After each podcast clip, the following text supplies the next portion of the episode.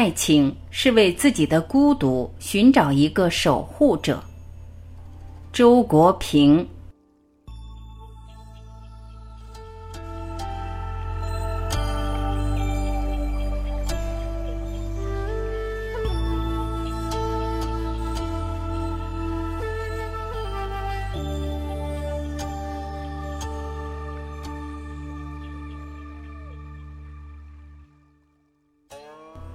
爱情作为兽性和神性的混合，本质上是悲剧的。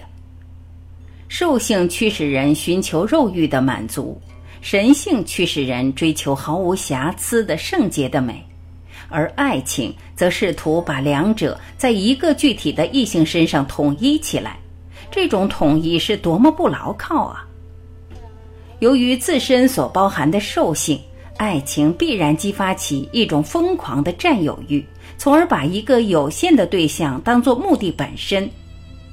由于自身所包含的神性，爱情又试图在这有限的对象身上实现无限的美、完美。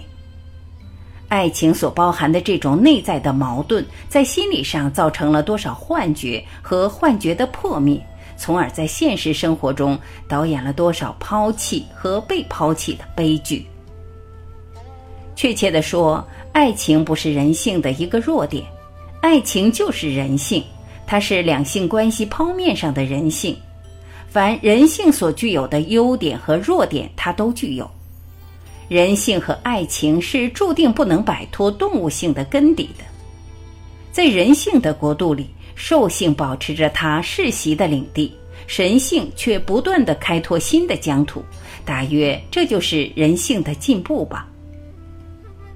人不是木石，有一个血肉之躯，这个血肉之躯有欲望，需要得到满足。人又不仅是动物，有一个灵魂，灵魂要求欲望在一种升华的形式中得到满足，即具有美感。这差不多就是爱了。柏拉图正是在这个意义上把爱情定义为在美中孕育。在精神的形而上的层面上，爱情是为自己的孤独寻找一个守护者；在世俗的形而下的层面上，爱情又是由性欲发动的对异性的爱慕。现实中的爱情是这两种冲动的混合，表现为在异性世界里寻找那个守护者。在异性世界里寻找是必然的，找到谁则是偶然的。当一个人不只是把另一个人作为一个异性来爱慕，而且认定他或她就是那个守护者之时，这就已经是爱情，而不仅仅是情欲了。爱情与情欲的区别就在于是否包含了这一至关重要的认定。也许爱情的困难在于。他要把性质截然不同的两种东西结合在一起，反而使他们混淆不清了。假如一个人看清了那种形而上的孤独是不可能靠性爱解除的，于是干脆放弃这徒劳的努力，把孤独收归己有，对异性只以情欲相求，会如何呢？把性与爱拉扯在一起，使性也变得沉重了。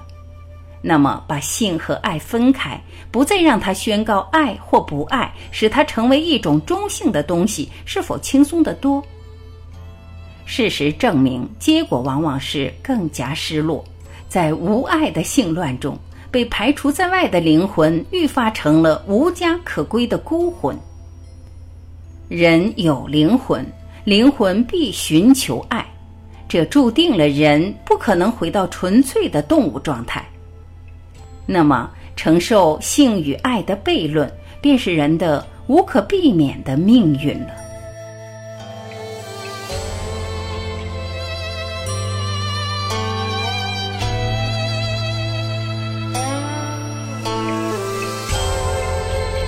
感谢聆听，我是晚琪，我们明天再会。